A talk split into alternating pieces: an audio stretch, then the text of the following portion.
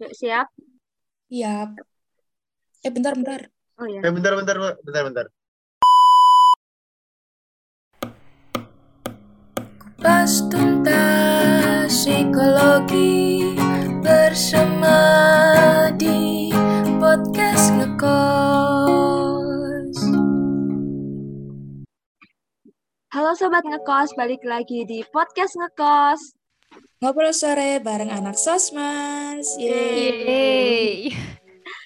Nah, eh, Sobat Ngekos semuanya, hari ini eh, aku dan teman-teman Sosmas bakal nemani Sobat Ngekos untuk ngobrol sore hari ini. Nah, sebelum itu jangan lupa buat follow podcast Ngekos di Spotify dan di YouTube Hima Psikologi UNY buat tahu info-info apa aja yang eh, udah update nih di situ. Nah, terus juga jangan lupa pantengin Instagram Himapsi UNY biar eh, kita juga bisa tahu juga update-annya. Terus juga eh, jangan lupa share ke teman-teman semua biar semua teman-teman juga bisa dengerin podcast ngekos apalagi kalau ini ya kalau ada episode baru gitu jadi bisa update terus gitu.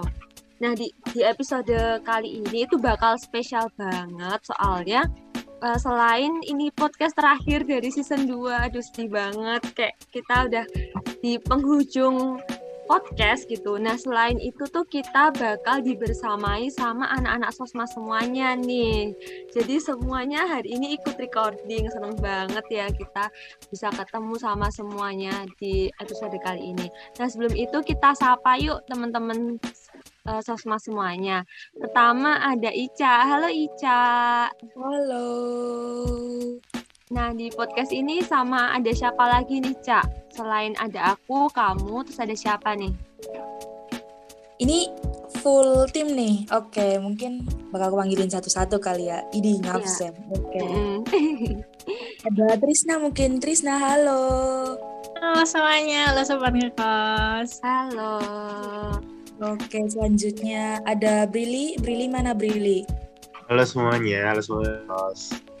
Halo. Brili. Oh, mungkin selanjutnya ada Sani. Halo San. Halo sobat ngekos. Halo. Em, siapa lagi nih? Oke, halo Olivia. Halo semuanya. Halo. Dan yang terakhir ada Papa. Halo Papa. Halo semuanya. Nah, kalian semua apa kabar nih? Kan udah di hampir minggu-minggu UAS nih, udah minggu tenang. Nah, gimana nih kabar kalian? Luar biasa. Aduh, Mantap. lumayan. Lumayan berat ya, Kak. Alhamdulillah sehat. Ya, semoga semoga kita bisa melalui ini semua ya. Hmm. Eh, mungkin eh, kita langsung ngobrol-ngobrol aja nih biar sobat ngekos nggak nunggu-nunggu lagi nih. Nah di podcast kali ini tuh kita bakal bahas beberapa topik. Eh, pertama-tama coba kita nih tanya sama PJ Podcast. Ini ada Brili di sini. Halo Brili. Gimana Brili rasanya udah hampir nyelesain podcast season 2 yang udah OTW 15 episode ini. nah kalau 16 episode nanti kayak drakor ini. Iya. Kalau pertama aku pengen bilang alhamdulillah sudah mau selesai ini. Kita udah mau eh kita udah mau selesai semua episode podcastnya. Ini yang ke 15 ya itu ya podcast Iya. terakhir.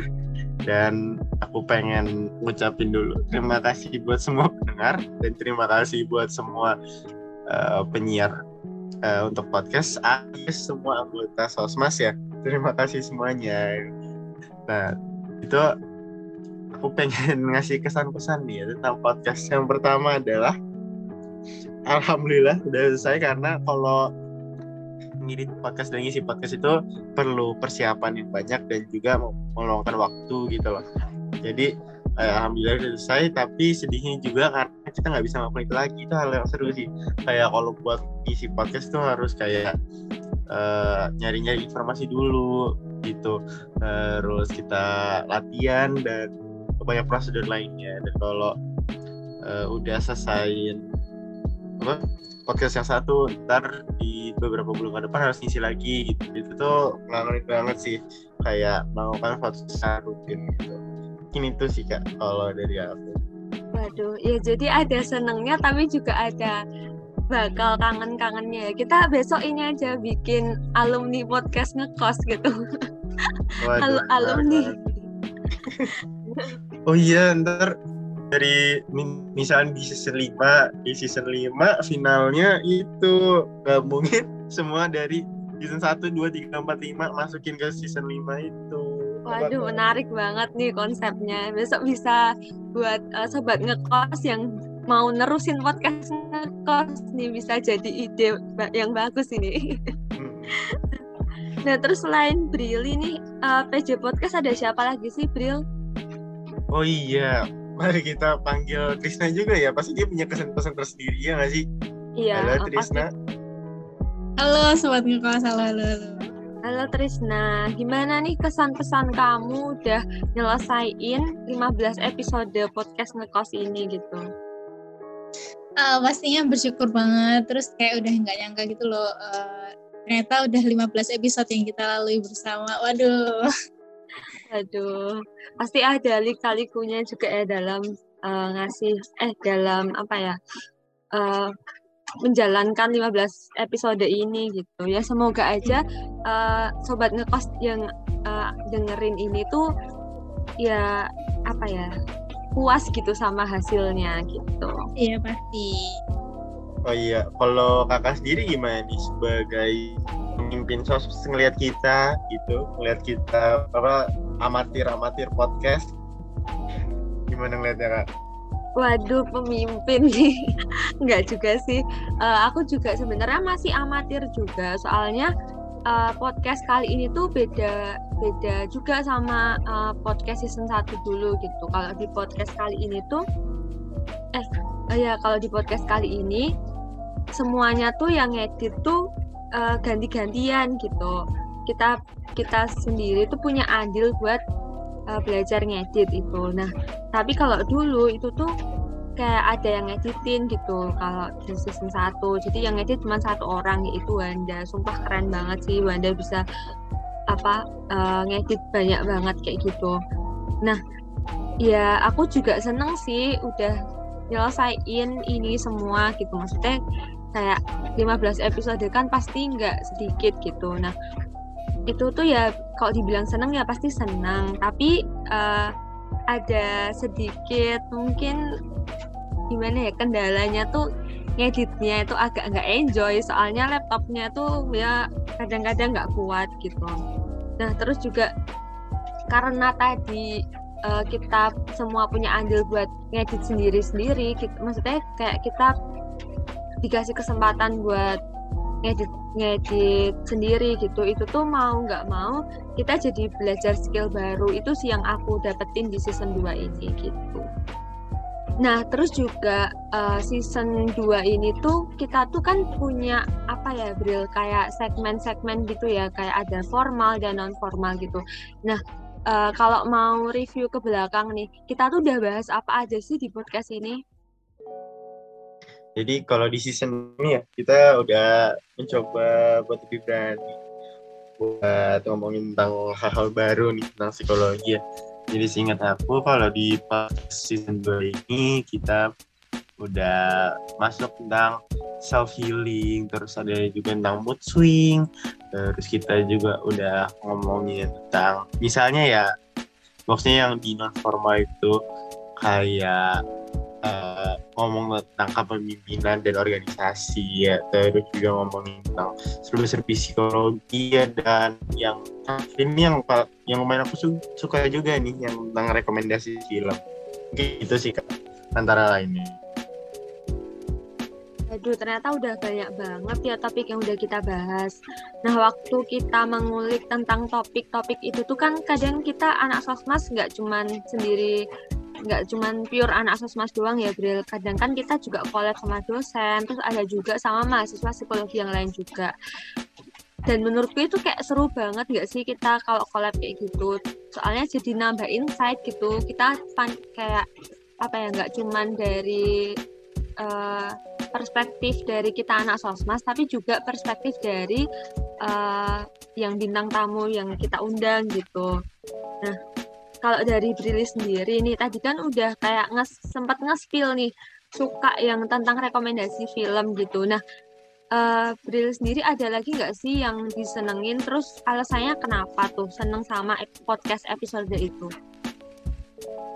Oh iya kak, gue mau ngerespon yang uh, yang pernyataan sebelumnya. Yang oh, ya. kita collab collab itu, itu aku setuju banget sih itu hal yang menyenangkan karena kalau podcast kita cuma berdua doang, maksudnya sesama penyiar podcast yang biasa kalau nggak ada bintang tamunya, kadang tuh agak blend karena ya cuma gitu, -gitu doang kita nggak bisa dapat perspektif lain gitu loh. Kalau iya, ada collab sama siapa gitu kan kita siapa baru juga. Dan kemungkinan besar jadi inspirasi biasanya soalnya gestar-gestar pasti yang inspiratif gitu loh. Iya. Nah gitu kalau episode favorit ya kalau aku tadi udah nge-spill rekomendasi film dan yang selanjutnya adalah yang episode ke-8 tentang anxiety judulnya kenapa jadi cemas gini terus ya uh, itu episode ke-8 dari Kos dan aku suka itu karena collab sama Bu juga. Dan di pod eh, di ya podcast itu di episode podcast itu tuh kayak aku ngerasa aja gitu aku tuh nggak sendiri kalau merasa cemas jadi kayak cemas itu biasa aja gitu. Kamu nggak apa-apa cemas yang penting jangan terlalu apa yang buat cemas itu oh, pokoknya take over kamu lah. Intinya gitu sih mungkin gitu aja sih favorit.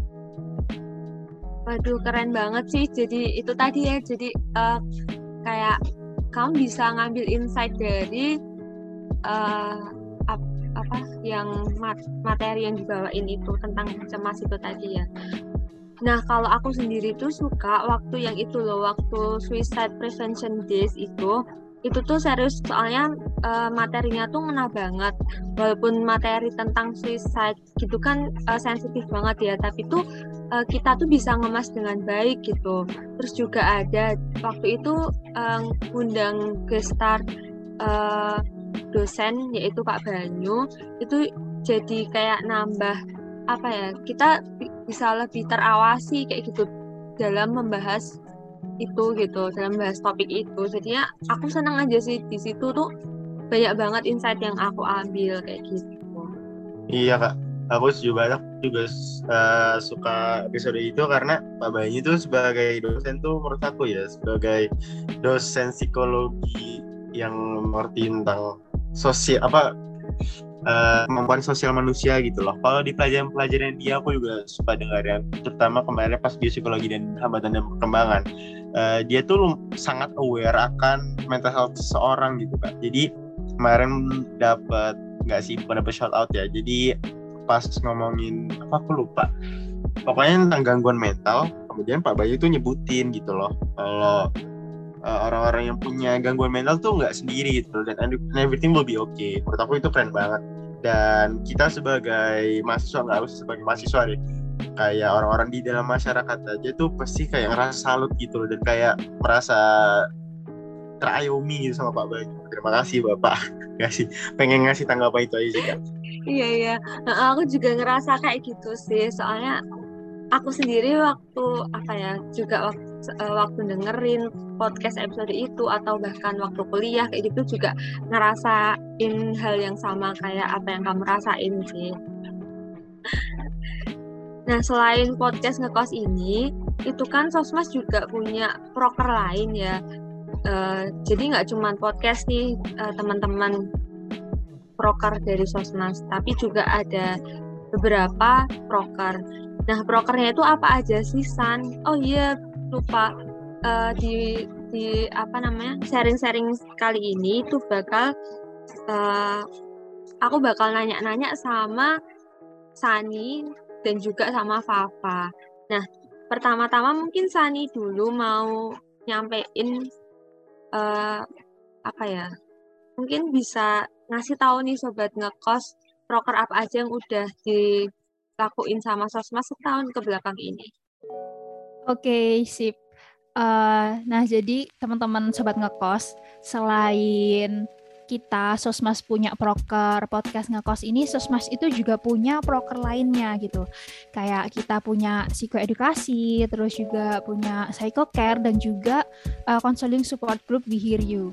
Nah yang pertama aku pengen ngenalin proker kita psikoedukasi Nah, jadi uh, proker psikoedukasi ini tujuannya itu untuk mengedukasi khalayak luas mengenai informasi seputar psikologi gitu. Dan biasanya psikoedukasi kita ini berbentuk infografis yang kita posting di Instagram at Hima Psikologi UNY setiap sebulan sekali. Dan pastinya bahan materi psikoedukasi kita itu biasanya kita ambil dari sumber-sumber yang terpercaya gitu. Kayak kita biasanya baca-baca jurnal dulu, baca-baca artikel atau berita yang terkait, atau juga kita biasanya lihat video di YouTube yang sumbernya emang benar-benar valid dan sesuai sama topik yang kita bahas. Terus juga sejauh ini uh, psikoedukasi kita itu udah bikin beberapa infografis. Di antaranya itu kita pernah mengangkat topik tentang jurusan psikologi di Indonesia. Terus juga tentang emosi marah, lalu juga tentang maafkan pas kemarin waktu lebaran itu. Terus juga kita pernah mengangkat tentang self healing, psikosomatis, burnout dan yang akhir-akhir ini tuh tentang first impression sama toxic productivity. Pokoknya banyak banget lah dan ke depannya pasti bakal lebih banyak psikoedukasi yang akan kita angkat. Dan kita dalam membuat psikoedukasi itu biasanya uh, belajar gimana mungkin menggunakan bahasa yang mudah dipahami teman-teman gitu biar teman-teman di luar psikologi gitu juga lebih gampang memahami psikoedukasi yang kita kasih. Waduh, ini juga berarti uh, salah satu proker yang uh, bagus banget nih soalnya kita juga apa ya sharing-sharing nih tentang eh, topik-topik uh, psikologi ke teman-teman di luar sana gitu. Nah, biasanya kalian tuh dapat uh, ide topik-topik ini tuh dari mana sih? Mungkin Alivia sebagai PJ psikoedukasi juga bisa jawab.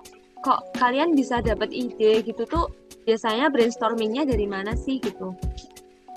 Oke, ini pertanyaan bagus banget nih Mbak. Nah, aku izin jawab ya. Jadi um, biasanya kita itu pertama-tama tentu kita diskusi. Misalnya pertama itu aku sama Sani gitu, terus terkadang juga langsung ke grup sosmas gitu. Pertama kita diskusi dan biasanya itu kita nyocokin sama apa yang terjadi di uh, kehidupan kita gitu. Misalnya kayak pertama-tama psikoedukasi gitu kan pas um, mereka apa pas psikoedukasi meluncur eh luncur apa ya bahasanya uh, launching gitu di ada diadakan pertama kali bertepatan dengan um, SBMPTN gitu bertepatan dengan orang-orang uh, anak-anak SMA yang mau kuliah gitu. Jadi kita sekalian psikoedukasi tentang jurusan psikologi gitu.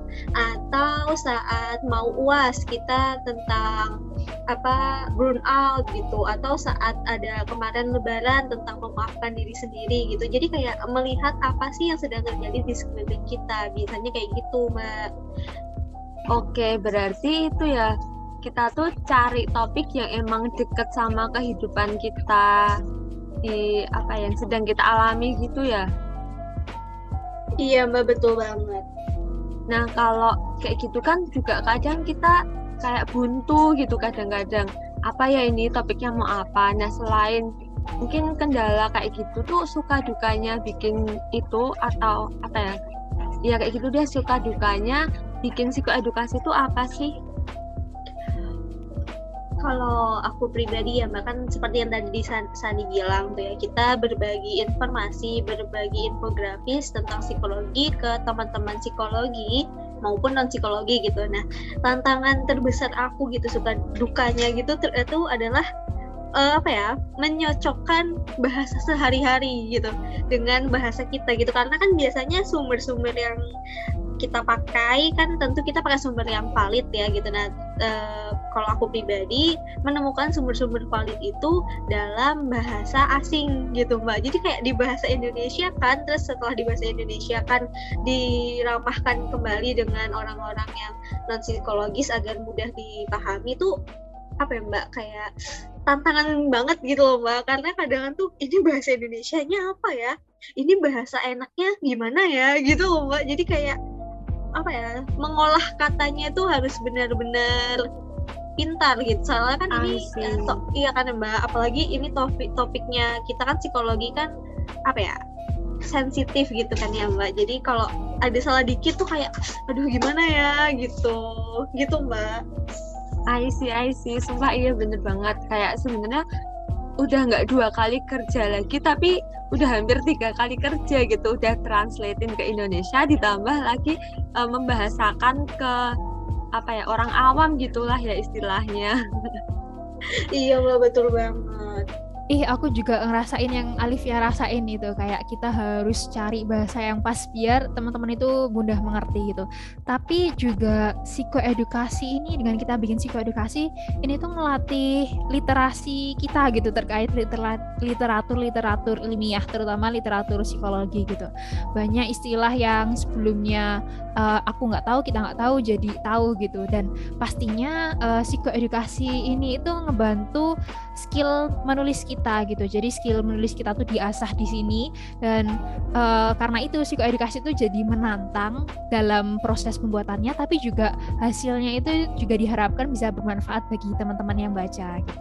Waduh, keren banget sih. Aku juga eh, mengapresiasi kita semua yang udah berusaha buat apa ya, eh, mengangkat topik-topik psikologi biar teman-teman semua di luar sana tuh lebih aware dan ya itu tadi di dalam tantangan itu tuh kita bisa melewatinya. Yeay.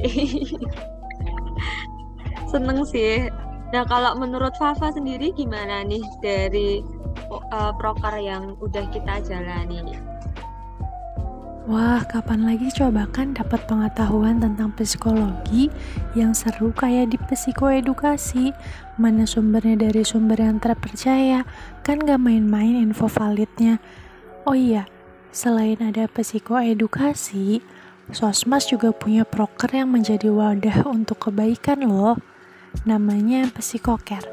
Psikoker ini termasuk yang sifatnya insidental atau akan diadakan ketika ada bencana atau sesuatu yang perlu diberikan donasi. Jadi kalau ada bencana, kita open donasi gitu. Kita sebar infonya lewat story WA, story IG, share ke grup.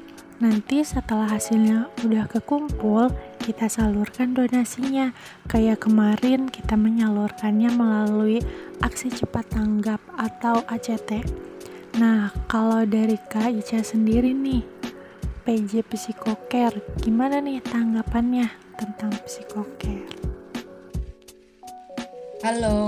Nah, kalau dari aku sendiri, aku pribadi ngerasa senang gitu ya, karena uh, walaupun keadaannya kita terbatas gitu karena ada pandemi ini, ruang gerak kita terbatas, kita masih tetap bisa ngelakuin uh, suatu kegiatan yang bisa bermanfaat gitu. Contohnya psychocare ini. Biasanya kan kalau misal uh, galang dana gitu kan kita terjun langsung gitu. Nah, kalau sekarang gimana sih caranya memanfaatkan sosial media sebagai ajang kebaikan? Nah, itu sih aku senangnya tuh di situ gitu loh.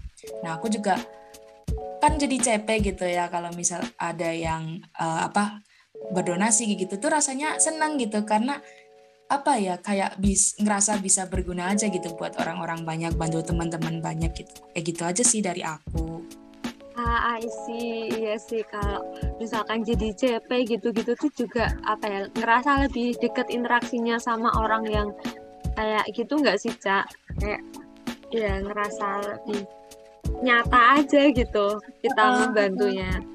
Eh, eh, bener kayak iya jadi kayak tersalurkan juga gitu loh rasa rasa apa ya rasa senengnya kayak rasa pengen bantunya kayak gitu sih iya sih. Wah, asik. Sosmas banget gak sih itu prokernya Psychocare? Karena eh, proker Psychocare ini tuh kayak berdampak langsung gitu dalam membantu masyarakat yang emang lagi membutuhkan saat itu kan isi insidental ya ini prokernya. Terus juga Psychocare ini tuh menjadi wadah kebaikan sekaligus bentuk pengabdian masyarakat kita gitu. Meskipun keadaan sekarang lagi pandemi, terbatas gitu. Bukan berarti kita tuh jadi terhambat total gitu untuk melakukan pengabdian masyarakat. Melainkan ya masih banyak cara atau jalan untuk bisa melakukan pengabdian masyarakat tersebut dan salah satunya ya Psychocare ini kita memfasilitasi teman-teman untuk membantu sesama. Nah, eh, selain proker-proker tadi kan udah ada psikoedukasi sama Psychocare. di tahun ini Sosmas itu juga berhasil mendebutkan proker baru lainnya loh. Apa ayo? Yakni kita berhasil mendebutkan proker We. Nah, dari namanya aja udah nge-branding gitu. Uh, kan We Hear You ya, artinya kami mendengarkanmu. Kalau disingkat itu jadi WHY atau why yang artinya kenapa. Dan ini sesuai banget gitu sama uh, inti dari acaranya gitu, isi acaranya. Nah, jadi event We Hear You ini merupakan event counseling support group atau counseling kelompok yang mana dalam counseling tersebut kita akan ditemani oleh para konselor profesional yang pastinya udah terpercaya gitu. Dan event ini tujuannya itu sebagai wadah teman-teman semua untuk bercerita, berkeluh kesah mengenai permasalahannya atau uh, menceritakan keadaan yang lagi dihadapi gitu. Dan diharapkannya acara ini tuh benar-benar dapat membantu teman-teman untuk meringankan bebannya gitu. Karena dalam konseling grup ini kita itu juga saling mendengarkan kisah teman-teman lainnya gitu yang kurang lebih sama gitu. Jadi ya diharapkannya kita itu bisa saling memberi support dan juga kita jadi tidak merasakan sendirian gitu. Karena juga teman-teman lain juga merasakan hal yang sama. Dan untuk join video ini nggak usah takut gitu. Karena kami para panitia itu menyediakan banyak kelas dalam satu waktu acara yang sama. Contohnya aja kayak di tahun ini ya kemarin November. Kita itu membuka empat kelas konseling dengan dua tema kelas yang berbeda. Yakni ada tema burnout dan juga tema kelas insecure dan uh, di kelas tersebut kerahasiaan teman-teman ini bakal terjaga karena selain kita punya SOP acara, kita itu juga membatasi jumlah orang yang ada pada tiap kelas tersebut. Jadi teman-teman itu akan tetap merasa nyaman dalam bercerita serta konseling yang berjalan itu nantinya kondusif gitu.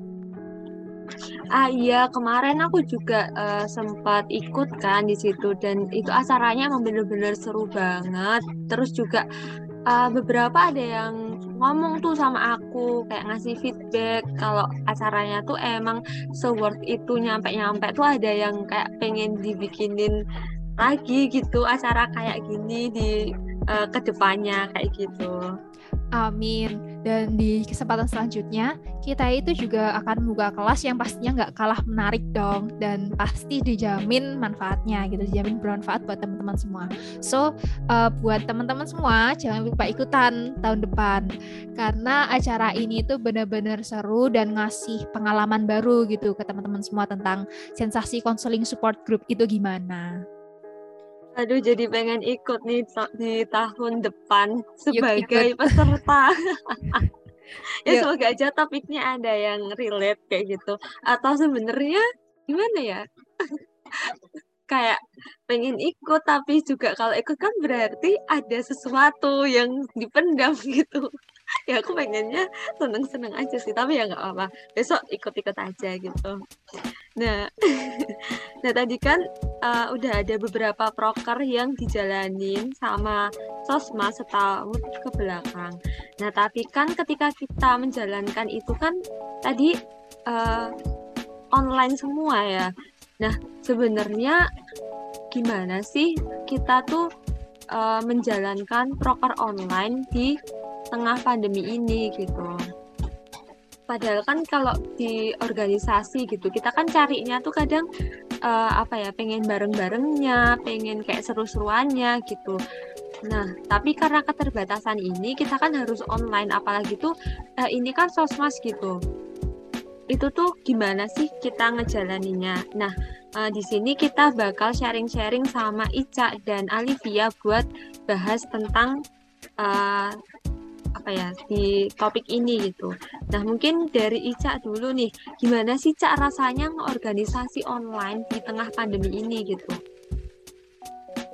Halo, um, gimana rasanya ngeorganisasi online gitu.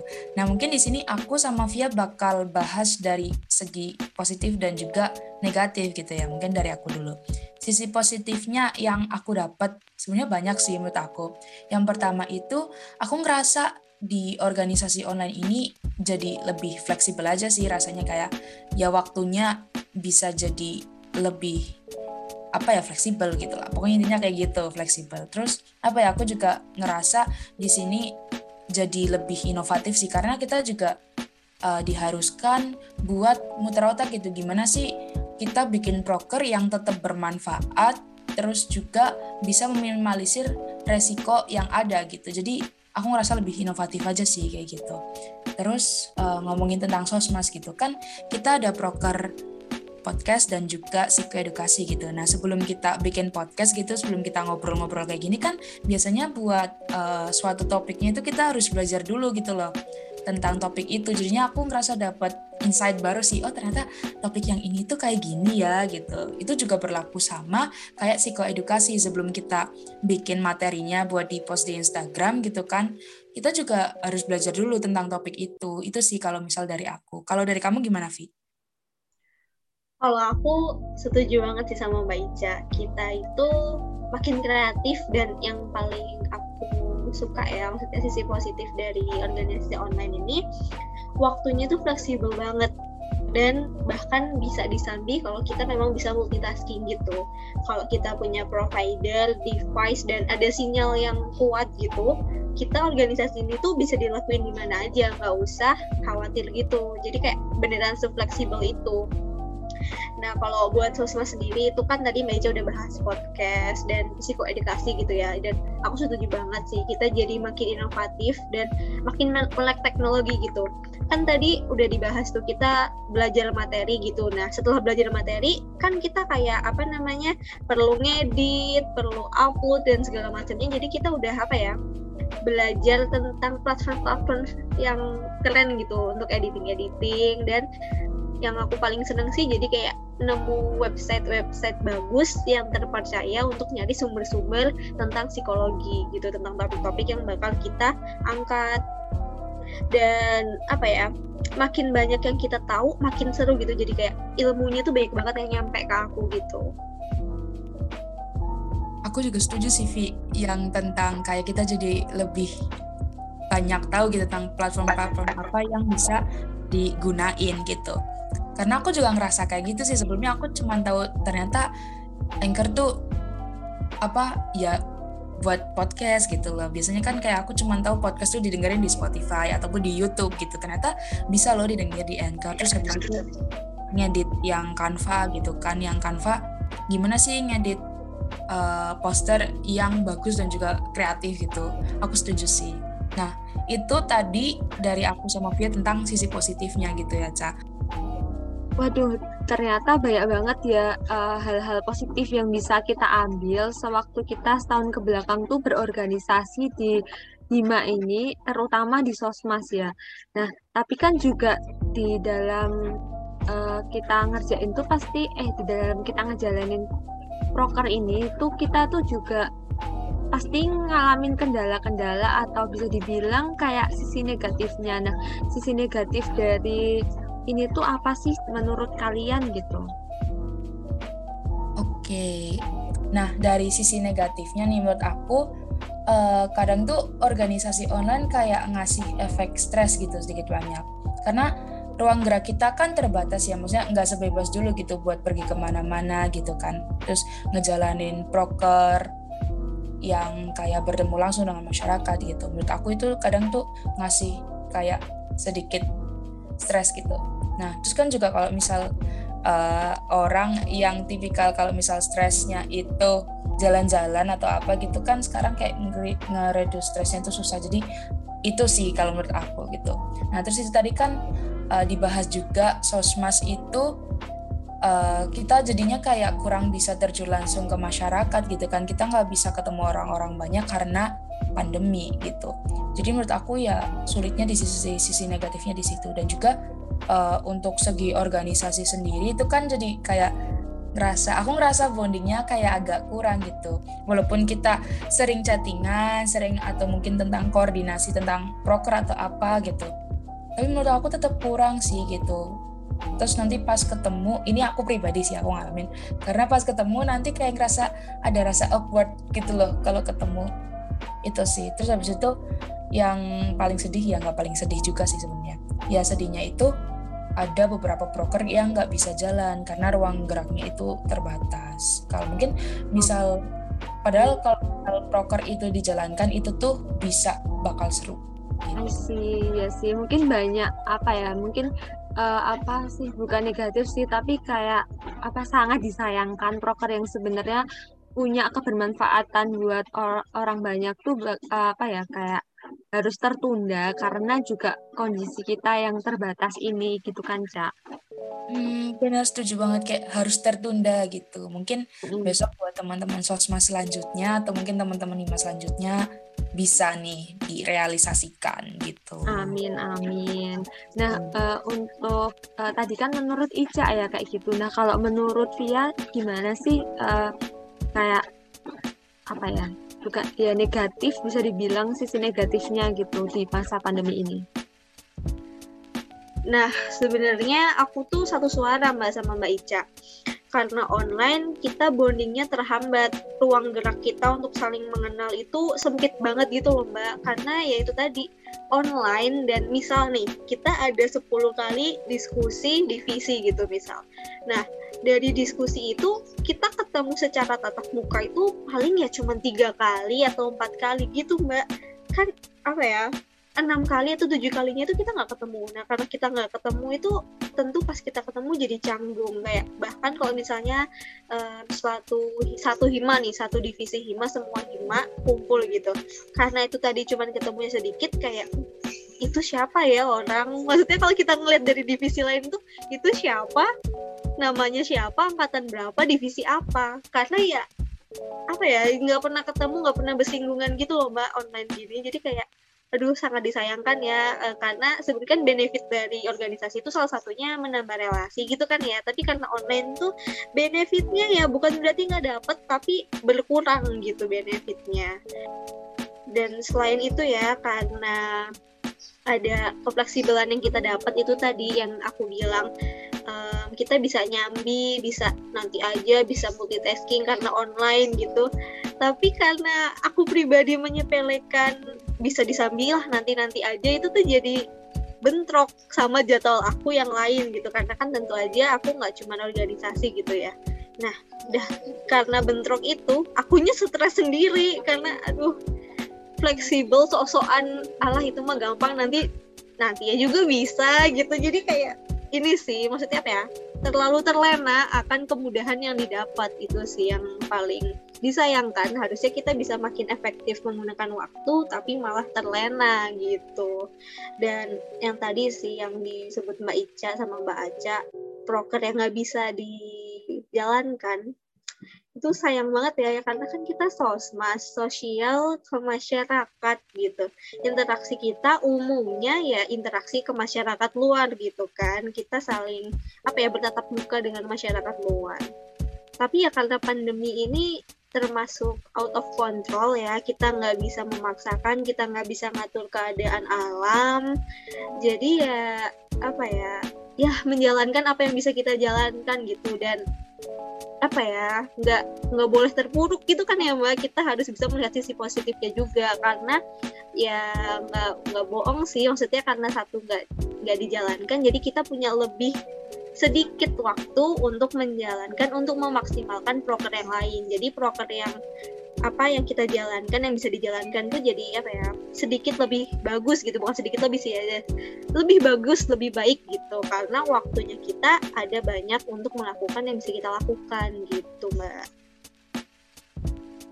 Wah, aku setuju banget sama apa yang uh, Via katain tadi. Soalnya kalau benar-benar yang tentang fleksibilitas tadi ya, itu tuh kayak ya kita tuh kalau kita nggak punya self control yang baik kita bakal terlena gitu. Soalnya orang lain juga nggak bakal bisa ngontrol kita. Soalnya kan kita kan jauh-jauhan ya kita nggak tahu orang lain lagi apa kayak gitu. Soalnya dengan kita di masa-masa kayak gini dengan kita ninggal HP di silent kayak gitu aja kita udah nggak tahu apa-apa. Kita udah nggak nggak apa nggak bisa di hubungin sama orang. Jadi mereka juga bisa ngontrol kita dan yang bisa ngontrol kita cuma diri kita sendiri. Itu juga bisa jadi kayak menurutku itu bisa jadi positif tapi juga bisa jadi hal yang negatif di suatu organisasi ini gitu. Itu menurutku. Nah terus juga uh, ya itu tadi kita harus punya kontrol atas diri kita sendiri. Terus juga yang proker nggak terjalankan itu bener kata Ica semoga uh, besok kita ke depannya bisa lebih apa ya ya uh, kalau diberi kesempatan semoga kita bisa ngerealisasiin itu semua. Nah terus habis itu uh, nah di dalam organisasi itu kan kita kan juga pasti berdinamika. Di dalam dinamika itu tuh kan ya gimana ya pasti kita pengen juga dari plus minus tadi kan kita pengen jadi kayak better better version dari kita sebelumnya gitu kita apalagi ini kan udah mau tahun baru ya teman-teman kayak ya mungkin harapan kita di tahun selanjutnya kan kita bisa jadi orang yang lebih baik daripada kemarin gitu. Nah untuk menjadi orang yang lebih baik itu kan kita pasti perlu self improvement. Nah di sini aku sama Trisna bakal bahas lebih lanjut tentang self improvement. Tapi kayaknya uh, mungkin sobat ngekos di luar sana kayak wondering gitu sebenarnya self improvement itu apa sih? Nah maka dari itu kita tanya nih ke Trisna tentang self improvement. Nah sebenarnya self improvement itu apa sih nah Oke, jadi self improvement itu adalah usaha kita untuk bisa ningkatin kualitas dan juga kuantitas diri biar nanti itu bisa jadi orang yang lebih baik gitu. Karena definisi orang yang lebih baik itu tiap orang beda-beda, jadi nanti cara self improvementnya dan juga tujuan biar bisa mencapai uh, eh, self improvement itu juga beda-beda gitu. Nah, uh, contohnya nih kita tuh bisa cari tahu uh, gimana sih cara ngembangin bakat kita sama potensi kita terus minat kita tuh dalam bidang apa aja gitu. Nah terus juga bisa uh, ningkatin kualitas hidup dan juga kesehatan kita. Terus juga uh, kita bisa jadi lebih tahu nih sama identitas diri kita tuh sebenarnya kayak gimana gitu. Nah uh, eh, self improvement ini tuh sebenarnya nggak cuma diterap nggak cuma bisa diterapin ke individu doang gitu loh kayak uh, per individu gitu. Tapi juga bisa diterapkan ke organisasi pada sumber daya manusia yang terlibat di dalamnya itu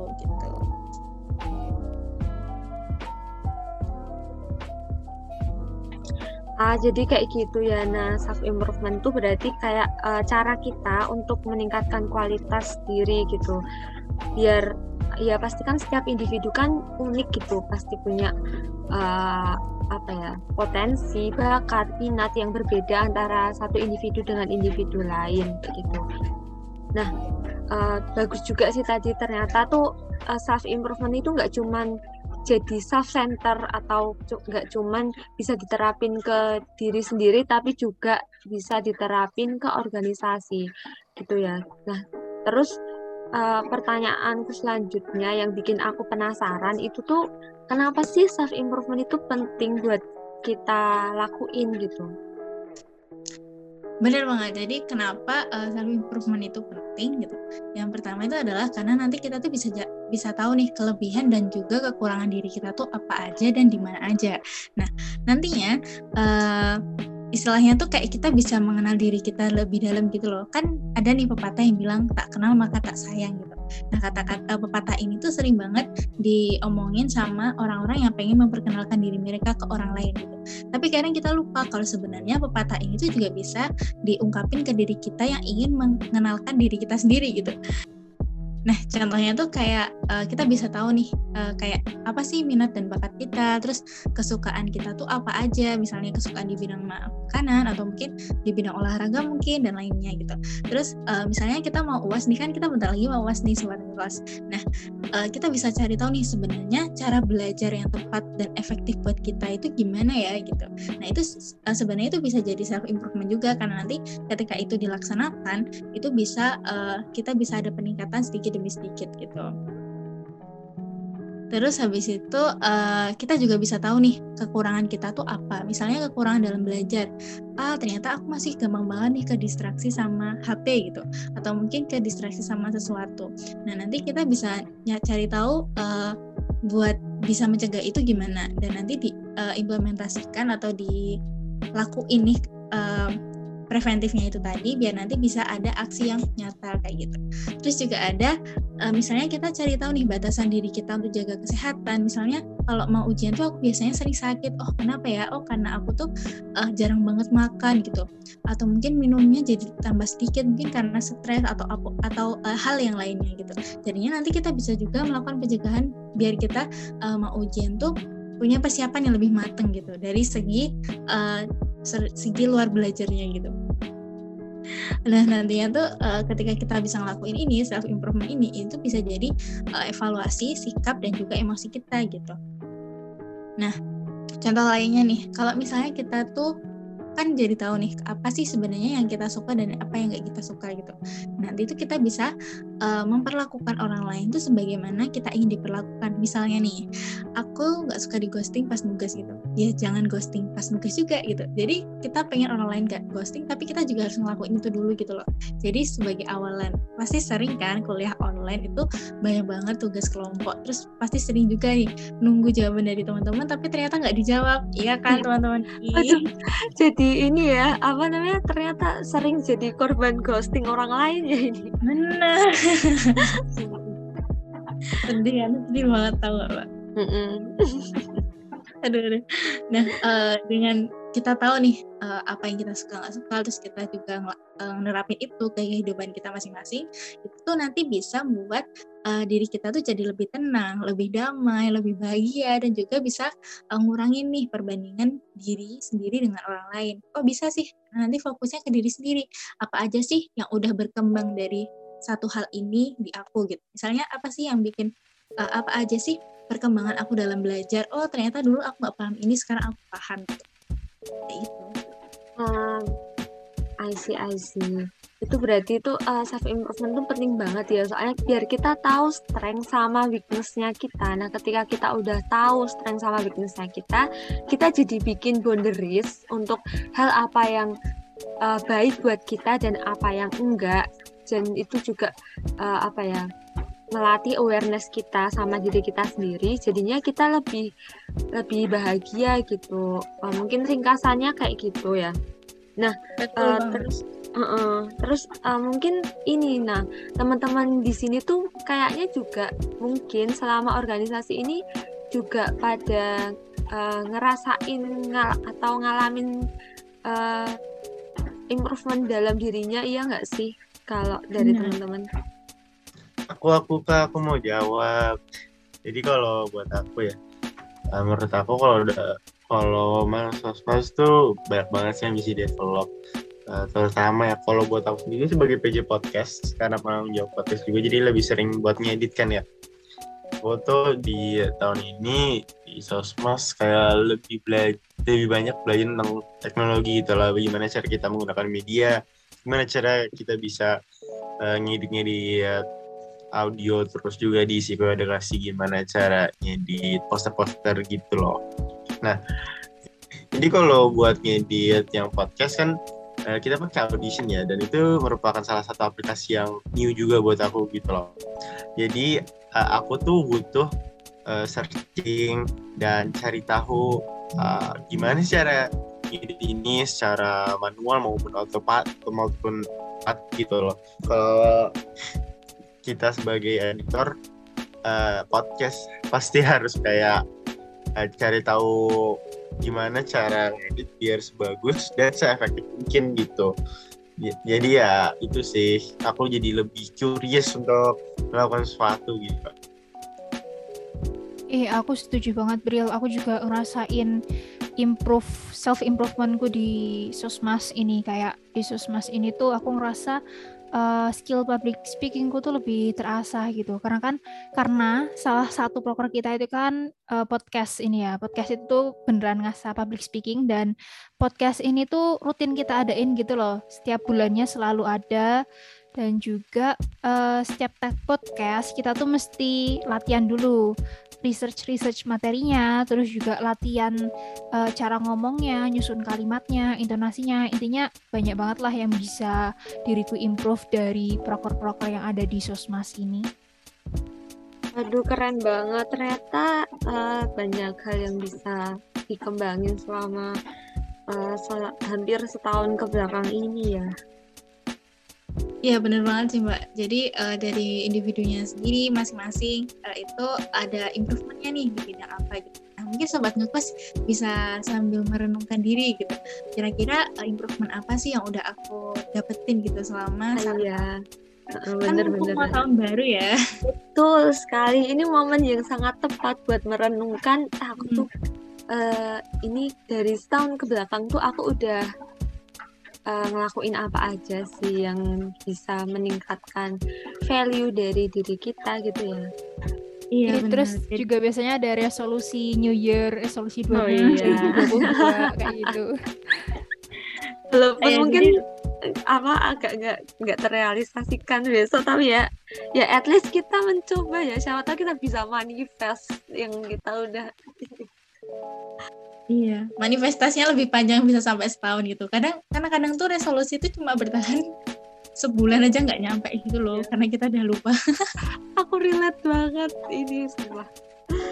Ya, jadi uh, mungkin gak apa-apa lah direnungi dulu improvement kita selama setahun ini tuh apa aja, terus nanti kita bisa buat uh, resolusi ke depannya khususnya di tahun 2022 tuh kita mau ngapain biar semakin improve biar tujuan kita masing-masing menjadi orang yang lebih baik itu bisa tercapai. Nah selanjutnya nih Mbak kan pasti ada alasan lain nih kenapa self improvement itu penting. Kira-kira apa ya Mbak? Nah ternyata ada lagi nih alasan kenapa self improvement itu penting buat kita. Nah, itu tuh soalnya kalau misalkan kita udah tahu minat kita, bakat kita, dan potensi kita di mana, itu tuh kita bisa belajar lebih mendalam tentang hal itu gitu. Misalnya tuh kalau misalkan kayak tadi kan kita udah bahas kebanyakan kan tadi kita bahas podcast psikoedukasi, podcast psikoedukasi kayak gitu-gitu kan. Uh, misal nih ambil contoh aja psikoedukasi ya. Nah, waktu kita uh, ngasih edukasi gitu kan kita kan uh, ngepost suatu konten di Instagram. Nah, uh, di saat kita dalam proses kita membuat konten itu, kita kan pasti juga belajar editing foto atau video, terus juga cari-cari sumber, terus juga uh, kepenulisan. Nah, itu tuh kita bisa juga kayak ngeliat tuh di YouTube oh caranya tuh kayak gini atau kita ikut kelas-kelas kepenulisan. Jadi kita kayak kalau udah tahu sukanya di mana itu tuh kita jadi bisa uh, apa ya kayak ngambil langkah selanjutnya untuk mengembangkan hal itu gitu. Kalau kita udah aware sama apa yang kita suka itu kita bisa jadi kayak satu langkah lebih maju buat mere apa merealisasikan ya merealisasikan yang sebenarnya mungkin itu bakat kita kayak gitu Nah, bisa juga kalau kita udah tahu nih, misalkan kekurangan kita, kita kurang di public speaking, padahal aduh bentar lagi, bentar lagi aku ngisi podcast nih, tapi kemampuan public speakingku jelek gitu, misal ya, kayak gitu.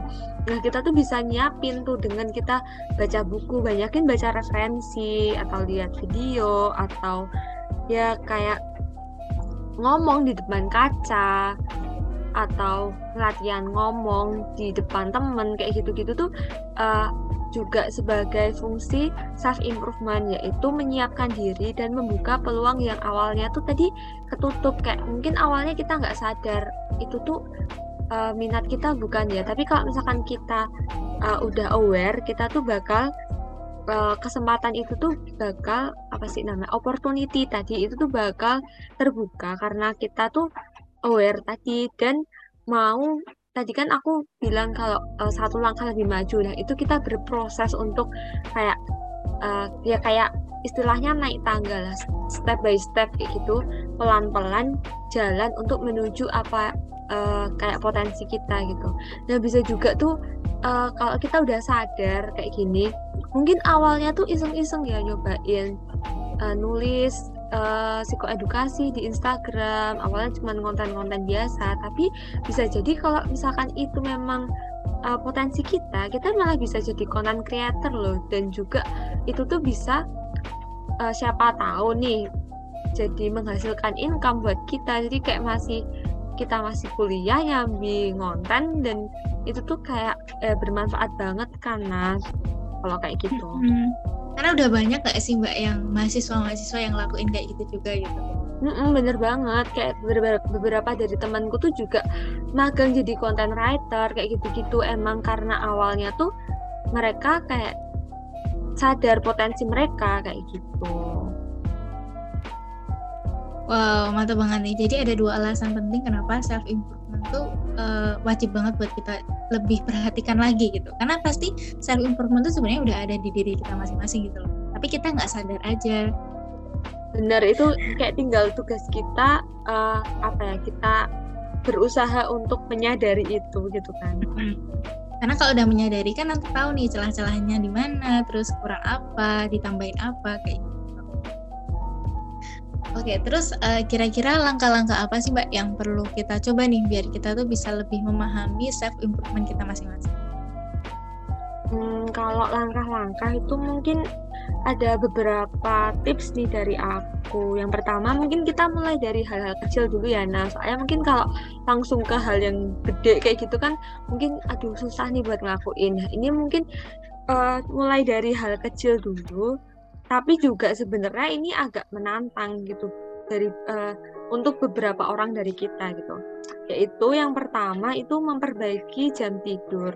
Nah memperbaiki jam tidur itu bisa jadi hal yang pertama kali bisa banget buat kita lakuin gitu. Soalnya kadang kalau misalkan kita kurang tidur nih di malam hari nanti waktu paginya tuh kita ngerasa lesu banget terus juga nggak produktif gitu. Ya nggak sih? Nah kalau kamu lagi kayak begadang gitu terus paginya jadi kayak males ngapa-ngapain kalau udah bangun siang. Bener. Jadi nah, kayak ya. bawahnya tuh aras-arasan gitu. Nah ya kayak gitulah intinya. Kayak kalau misalkan padahal kan kadang kita udah niatin tuh buat kayak alah besok pagi aku mau nugas nih. Tapi kalau misalkan malamnya kita masih begadang ya terus bangunnya kesiangan malah kita nggak jadi nugas itu jadi itu bisa jadi apa menghambat kita. Jadi langkah pertama yang bisa dilakuin yaitu menjaga pola tidur gitu. Nah, terus yang kedua itu kita bisa peka. Nah, kita bisa mengusahakan untuk peka sama kondisi sekeliling kita. Nah, hal itu tuh dilakuin biar kita tuh ngerasa lebih terkoneksi dan lebih dekat gitu sama orang-orang yang ada di sekitar kita. Karena kalau misalkan kita ngerasa terkoneksi itu kita jadi kayak gimana ya? Uh, lebih pengen berkembang aja gitu soalnya kalau kita terisolasi tuh kadang kita jadi uh, eh, self center kayak gitu nah terus yang ketiga kita bisa berbuat baik dengan diri sendiri maupun dengan orang lain gitu. Nah sebenarnya ini agak menantang sih menurutku. Soalnya kadang kan kita ngerasa kayak udah baik gitu sama orang, kita ngelakuin apa aja uh, ngelakuin apa pun buat orang lain. Kita kayak uh, bantu mereka kita ya uh, apa ya pokoknya baik-baiklah sama mereka. Tapi kadang juga kita tuh nggak mikirin diri sendiri. Nah hal-hal yang kayak gitu tuh yang perlu dihindari. Soalnya kan ya gimana ya uh, kalau kita nggak baik sama diri kita sendiri terus gimana orang lain mau baik sama kita gitu. Betul gitu. betul. Hmm, jadi ya eh, mungkin kita balancein aja gitu diseimbangin baik sama orang lain tapi juga baik sama diri kita sendiri gitu. Kadang kita terlalu terlalu uh, nolong nih orang lain. Maksudnya uh, mungkin nolong itu bagus ya tapi kadang kita misalkan nih kita banyak tugas terus habis itu orang lain minta tolong sesuatu. Nah kita tuh uh, mungkin bisa asertif untuk bilang enggak karena kita juga harus kasihan sama diri kita sendiri kalau kalau kita tuh uh, mampu atau enggak buat ngelakuin itu gitu loh. Nah ini juga nyambung sama alasan tadi Trisna itu yang pertama kali Trisna omong tadi kalau uh, eh, self improvement itu bisa ngasih eh bisa jadi bisa menjadi boundaries gitu. Nah kalau kita udah sadar kita punya boundaries, nah kita kan jadi bisa berbuat baik sama diri sendiri dan buat orang lain dan juga mengakibatkan kita jadi bisa lebih bahagia kayak gitu. Nah, yang terakhir itu kita bisa berdamai dengan diri sendiri dan dengan orang lain. Soalnya dengan kita berdamai dengan diri sendiri ataupun dengan orang lain, kita tuh jadi lebih mudah buat ngelakuin kegiatan yang berhubungan sama self improvement. Jadi kayak kalau tadi udah berbuat baik nih udah berbuat baik sama diri kita sendiri dan orang lain itu kan kita kan bisa menimbulkan apa ya perasaan berdamai gitu. Nah itu tuh bisa menjadikan kita tuh lebih enteng ngelakuin sesuatu hal-hal yang positif yang apa ya intinya yang bisa meningkatkan value kita meningkatkan kayak minat bakat potensi itu tadi kayak gitu nah Wow, banyak banget sih langkah-langkah. Tapi yang, nah yang uh, paling utama tuh kita mulai dengan langkah kecil dulu gitu. Kayak misal bangun pagi tadi itu, terus kayak uh, tidurnya bisa lebih diperhatikan lagi.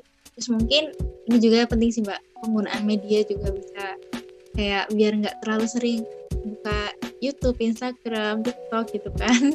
Karena nanti lama-lama jadi gampang banget ke distraksi gitu. Mm -hmm Nah, aku setuju juga sih sama Aca sama Ma Trisna juga yang tadi udah diomongin. Kalau misal kita mau mencoba self improvement gitu, kita ngelakuinnya tuh dari hal yang kecil gitu. Contohnya tadi bangun tidur gitu. Aku juga setuju banget kalau misal terlalu sering begadang habis itu bangunnya siang tuh jatuhnya tuh jadi males gitu loh. Aku juga ngerasain soalnya kan.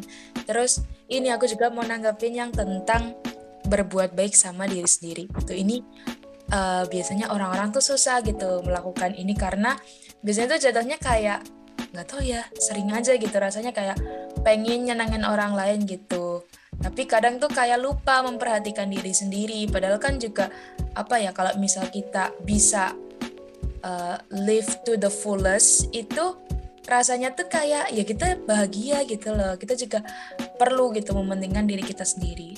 Aku setuju banget sih. Iya bener banget kak. Uh, mungkin ini uh, apa namanya yang sering kali nggak disadari sama orang lain yaitu ber berbuat baik sama diri sendiri ya kan? Aku setuju. Itu tuh kayak susah banget dilakuin. Nggak tahu kenapa kayak ya mungkin ke bawah gitu ya. Biasanya orang-orang di lingkungan sekitar tuh kayak uh, lebih mementingkan kepentingan orang lain gitu. Jadi mungkin uh, berbuat baik ke, uh, kepada diri sendiri itu kayak susah untuk dilakukan. Nah karena kita tadi udah tahu nih tentang uh, pentingnya self improvement terus juga langkah-langkahnya gitu tuh uh, mungkin kita bisa cari-cari uh, referensi lagi nih di di dalam buku yang apa ya kata orang kan buku kan jendela dunia ya kan? Nah uh, mungkin uh, kita tuh secara nggak sadar gitu tuh kadang kita waktu baca buku tuh oh dapat insight oh ternyata ini tuh bisa jadi um, apa ya menambah pandangan kita terhadap uh, apa yang kita hadapi gitu dan bisa meningkatkan self improvement kita. Nah, kalau dari aku pribadi tuh aku tuh pernah baca buku yang kayak uh, menurutku bagus gitu. Nah, judulnya itu tuh siapa yang akan datang ke pemakamanku nanti. Itu tuh bener-bener bukunya bagus sih menurutku. Di situ tuh aku kayak belajar buat kayak apa ya? Intinya ada satu part jadi itu kan ceritanya beda-beda ya tiap tiap apa sih ganti bab kayak kayak cerita-cerita pendek kayak gitu nah ada satu cerita yang bikin aku kayak dapat insight banget itu tuh kayak jangan berhenti buat berbuat baik gitu. Soalnya berbuat nggak ada salahnya buat kita tuh berbuat baik gitu. Itu kayak benar-benar ngena sih buat aku. Nah kalau uh, teman-teman sosma semua nih mungkin dari kalian ada yang mau rekomendasiin buku nggak nih buat sobat ngekos biar uh, uh, biar sobat ngekos juga bisa dapat pelajaran nih dari buku itu. Nah, siapa dulu nih yang mau ngasih rekomendasi? Aku, aku, aku. Oke. Okay. Oke. Okay. Uh, mungkin ini ya teman-teman, kalian udah sering dengar dan juga waktu itu ini sempet kayak in banget banyak orang yang baca buku ini tuh uh, sebuah seni untuk bersikap bodoh amat pasti pernah dengar lah bukunya warna oranye itu iya pernah iya kan? Nah uh, uh, sebenarnya aku belum selesai baca sih cuman dari awal baca aja udah ada beberapa insight yang didapat gitu. Contohnya apa ya yang aku tangkap gitu ya itu tuh ya kita perlu loh untuk bersikap bodoh amat gitu. Contohnya mungkin bisa tentang kayak komentar-komentar orang yang apa ya buruk terhadap kita gitu. Walaupun itu ngefek, kita tuh juga bisa loh membatasinya gitu loh dengan mencoba bersikap bodoh amat dengan ya mungkin dengan nge-offin notif atau apa kayak gitu itu yang aku dapat kayak dan sama, sama satu lagi apa ya kita tuh bakal selalu terjebak sama lingkaran apa ya bisa dibilang kayak perasaan nggak enak ke orang lain gitu. Padahal kalau misal kita terlalu terkungkung sama lingkaran itu nanti kita sendiri yang bakal merasakan dampaknya dan dampaknya itu nggak enak. Itu sih. Oh betul sih mbak. Itu endingnya bagus sih. Ending dari bukunya itu kayak pemaknaan hidup gitu loh nanti.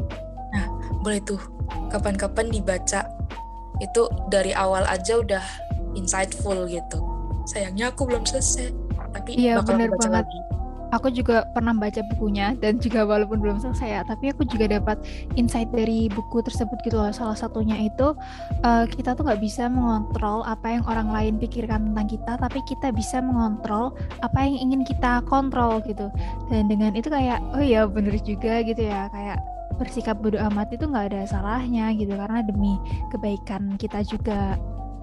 Asalkan ya nggak ngerugiin orang lain setuju banget itu sih poinnya. Kita nggak bisa ngontrol apa yang kita nggak bisa kontrol itu poinnya itu guys. Aku kak aku mau rekomendasi buat nih. Sebenarnya bu aku lumayan generis sih kayak mungkin banyak orang yang udah tahu terutama orang-orang yang sering banget ikutan training atau mungkin leadership leadership camp gitu ya. Jadi ingin aku ini adalah Seven Habits of High Life jadi buku ini tuh tentang yang sangat efektif dan bisa bekerja dalam organisasi atau tim itu dan uh, mungkin kalau teman-teman yang belum tahu pasti suatu saat nanti di dunia pekerjaan bakal dikasih tahu sih. Soalnya yang aku dengar dengar juga dari trainer trainer pekerja tuh sering banget ngomong apa dapat materi dari buku ini gitu kan ah I see I see ya mungkin uh, itu bisa jadi kayak persiapan kita mungkin besok kalau misalkan di dunia kerja mungkin bakal uh, mungkin bakal disinggung nih tentang buku itu. Jadi kita bisa mempersiapkan. Nah ini sobat ngekos mungkin bisa jadi referensi selanjutnya untuk uh, apa buku yang bisa dibaca. Terus selanjutnya yuk siapa yang mau rekomendasi buku lagi? Eh aku boleh nambahin nggak? Kalau aku nih ya ada satu buku yang viral banget menurut aku ya menurut aku pribadi viral banget karena aku ngikutin penulisnya nih nah kalau teman-teman sih menurut aku tahu lah ya siapa penulisnya yaitu Jerome Pauline nah Bang Jerome ini nulis apa namanya buku yang judulnya Mantapku Jiwa dan isinya itu asik banget beneran yang seasik itu karena kita jadi kayak apa ya tahu tentang perjalanan hidup dan adalah ya quotes-quotes dari Bang Jerome yang ngena banget ke aku sebagai seorang pelajar gitu. Contohnya yang aku inget gitu yang pertama itu ada quotes kayak gini nih. Aku sadar belajar nggak akan pernah ada ruginya. Kalaupun kita tidak bisa menggunakan ilmunya saat ini, bukan mustahil kita akan membutuhkannya di masa yang akan datang. Wah itu langsung aku pas baca itu kayak kan itu aku dulu pas SMA ya pas baca itu langsung kayak aku bacanya masih biasa aja gitu kayak oh oke okay, gitu. Aku aku kayak menanti nanti apa sih ilmu yang kayak gitu di aku. Dan pas kuliah nih itu kesampaian di aku. Maksudnya kayak terjadi gitu di aku. Yang pertama belajar kanva itu tadi dari psikoedukasi sama podcast. Kan aku mikir alah Canva ini cuman buat tugas organisasi kayak apa organisasi gitu. Maksudnya organisasi doang gitu. Aku harus belajar hal baru kan organisasi gitu. Tapi ternyata ada tugas kuliah yang bisa dikerjakan dengan Canva. Dan itu tuh kayak wah perkataannya tuh bener langsung kayak emang gak ada ruginya kita itu belajar hal baru. Terus satu lagi yang pelajar pasti relate yaitu tentang orang-orang atau pelajar-pelajar yang tim SKS sistem kebut semalam. Dan aku pribadi pun biasanya sistem kebut semalam sih ya. Aku juga. Iya kan? Ini relate banget apalagi udah besok Senin kita mau uas nah tuh ya. Kalau kata Bang Jerome nih ya katanya ya, apa? Memang yang namanya belajar SKS hafal sebentar terus lupa. Pengetahuannya nggak awet di kepala. Nah itu tuh aku banget. Karena aku tipe orang yang selalu beralasan aku tuh nggak bisa kalau belajar jauh-jauh. Nanti aku cepet lupa. Soalnya aku orang yang cepet hafal dan cepet lupa. Gitu. Itu tuh kayak selalu aku jadi alasan gitu loh mbak teman-teman jadi pas baca quotesnya Bang Jerome ini kayak iya ini mah emang cuman akunya aja yang males emang akunya aja yang dipelekan gitu. Jadi iya kayak sih, sih kamu yang malas iya kan Waktu itu aku selalu pakai alasan yang apa ya yang salah gitu. Karena aku sok-sokan aku juga cepet hafal nanti belajarnya nanti-nanti juga bisa gitu loh. Jadi kayak aduh no big no. Jadi buku mantap jiwa ini menurut aku sangat recommended karena eh, penulisnya juga apa ya kaum milenial dan bahasanya itu mudah kita mengerti gitu dan relate banget gitu sebagai pelajar. Waduh, aku dengerin kamu nge-review bukunya jadi kayak penasaran nih sama bukunya dan emang apa ya, aku juga ngerasa relate sama apa yang itu tadi gitu. Beneran mantap jiwa. Nah iya bener, beneran mantap jiwa. Nah terus eh, ini nih, mungkin eh, tinggal Trisna sama Fafa nih. Nah, siapa dulu nih yang mau? Aku aku boleh aku boleh.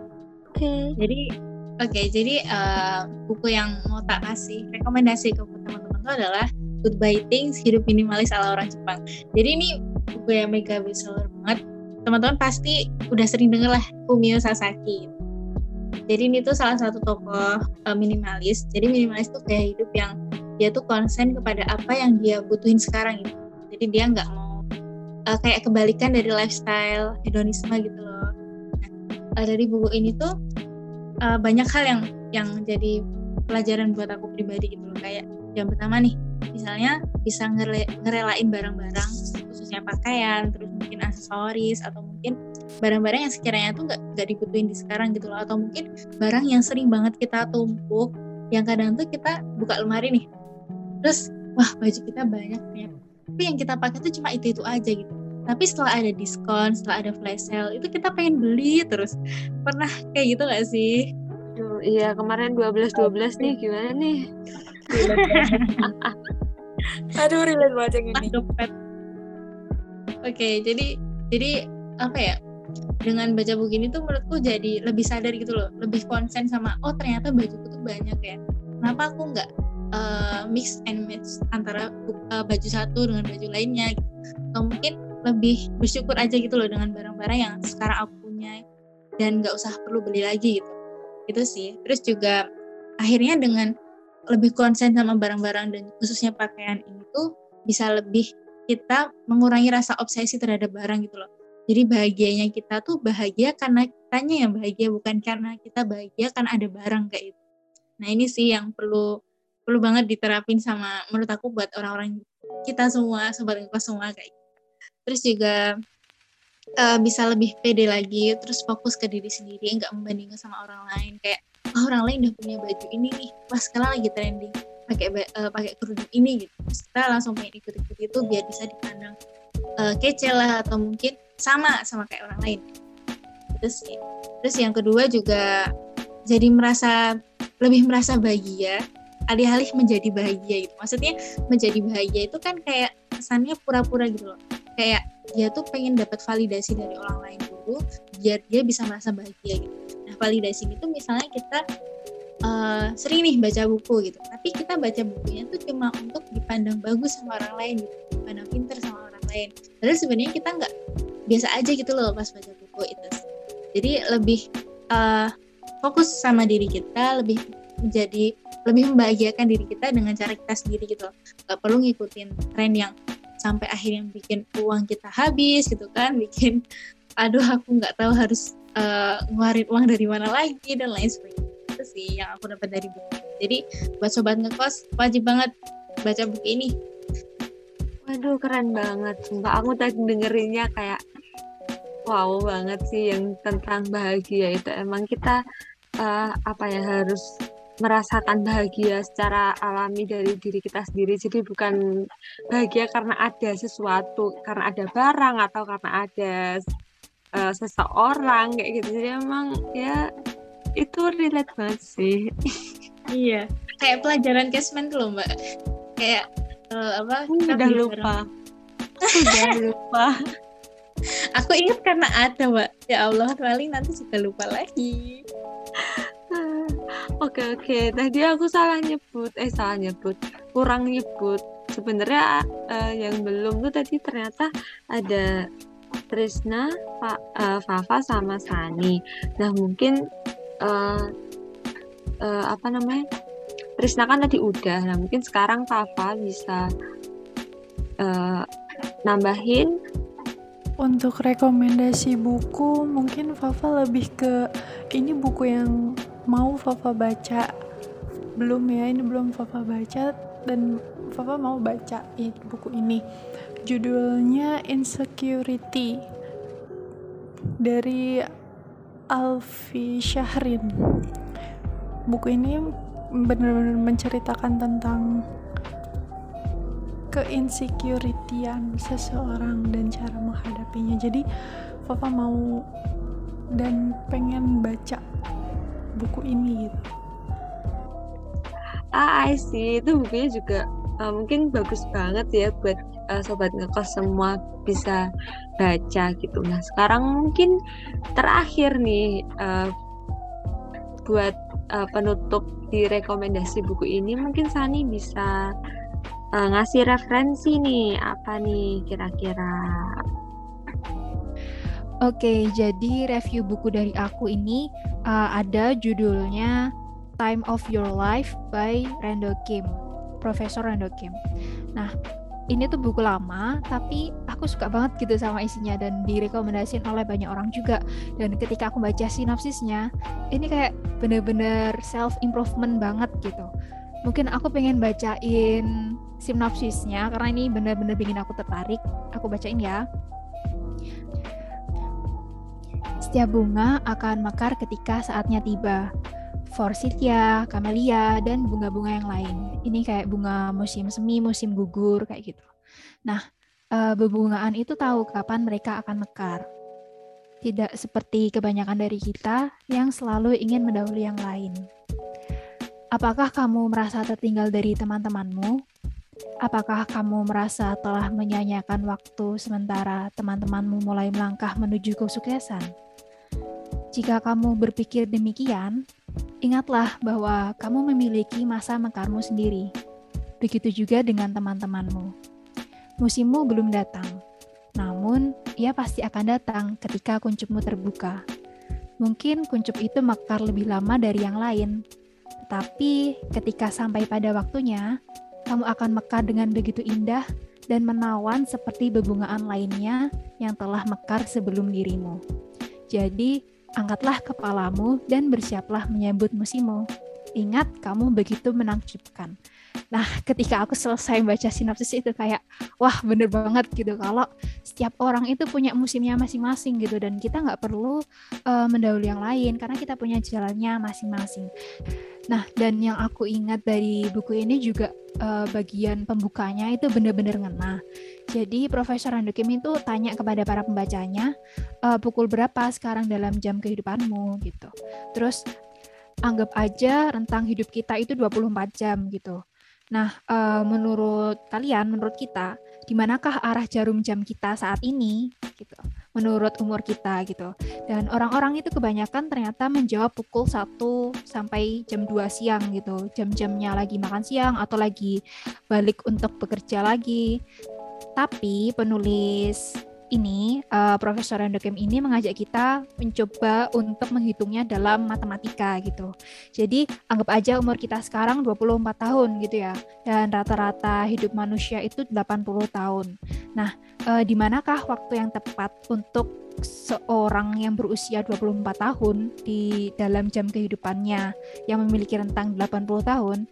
Dan ternyata jawabannya itu pukul 7.12 pagi gitu. Dan aku kayak shock karena sepagi itu ternyata umur 24 tahun kita masih dalam jam kehidupan di pukul jam 7 lewat 12 pagi.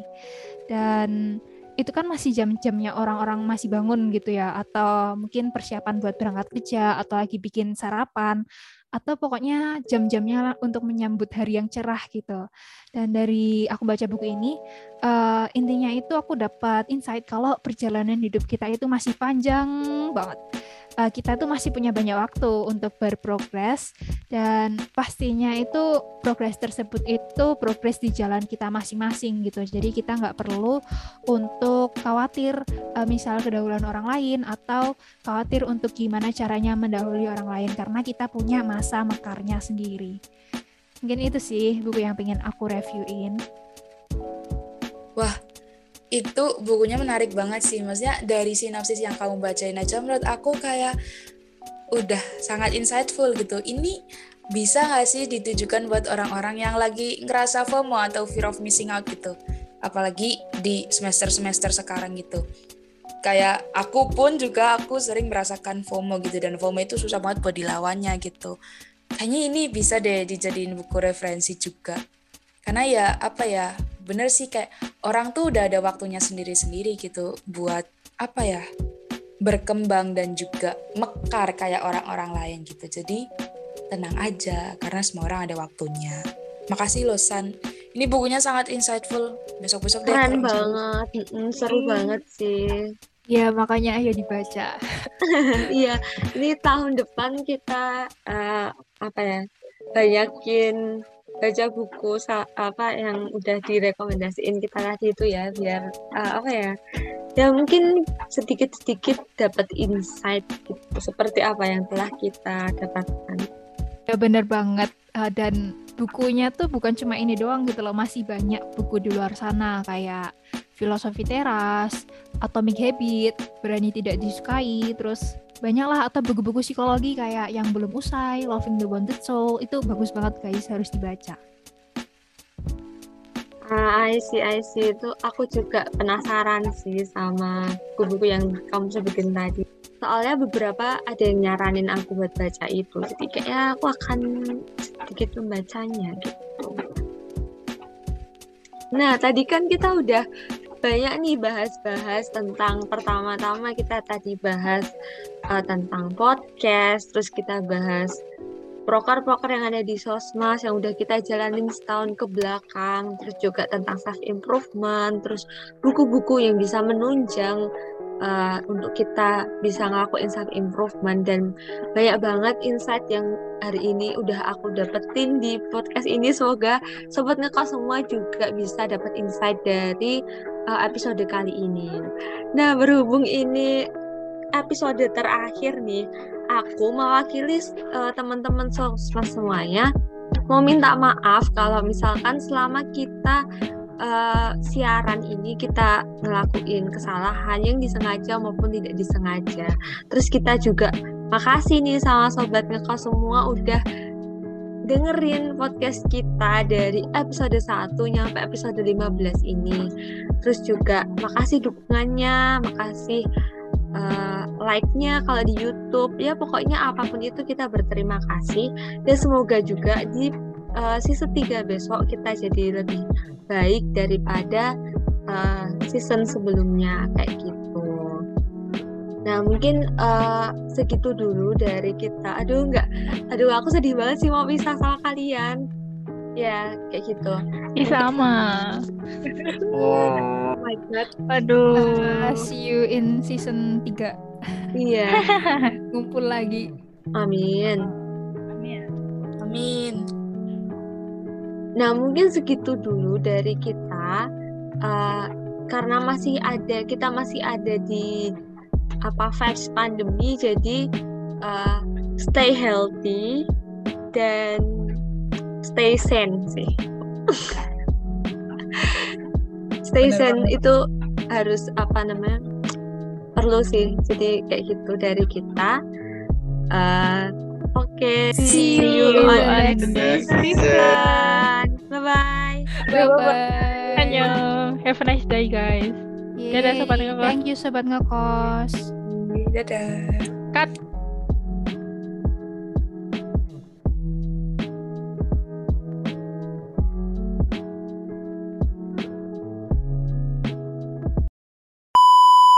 Gitu teman-teman. Jadi kayak apa ya? Ya kita uh, cut. Ini lagi ada tukang roti nih, bentar ya. Nunggu lewat dulu. Kok malam-malam sih, Mbak? Oh, oh, kok malam-malam sih? Ya ini.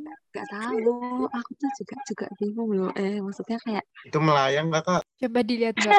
Sumpah aku aku pernah beli tapi enggak tapi melay eh tapi melayang. Bismillah semoga enggak Jangan-jangan itu mah muter di rumahmu, Mbak. Aduh guys, bentar. Aku cerita dulu ya. Ini air putih di kosanku habis ya. Haus. Oke, nggak penting. Loh, di luar hujan kan, Bril? Iya, Bisa itu menjadi alternatif. masalahnya itu. Satu, Gitu dua, tiga. See, See you, you on, on. Ulang, ulang, Cut ulang. Cut. Kupas tuntas psikologi bersama di podcast ngekos.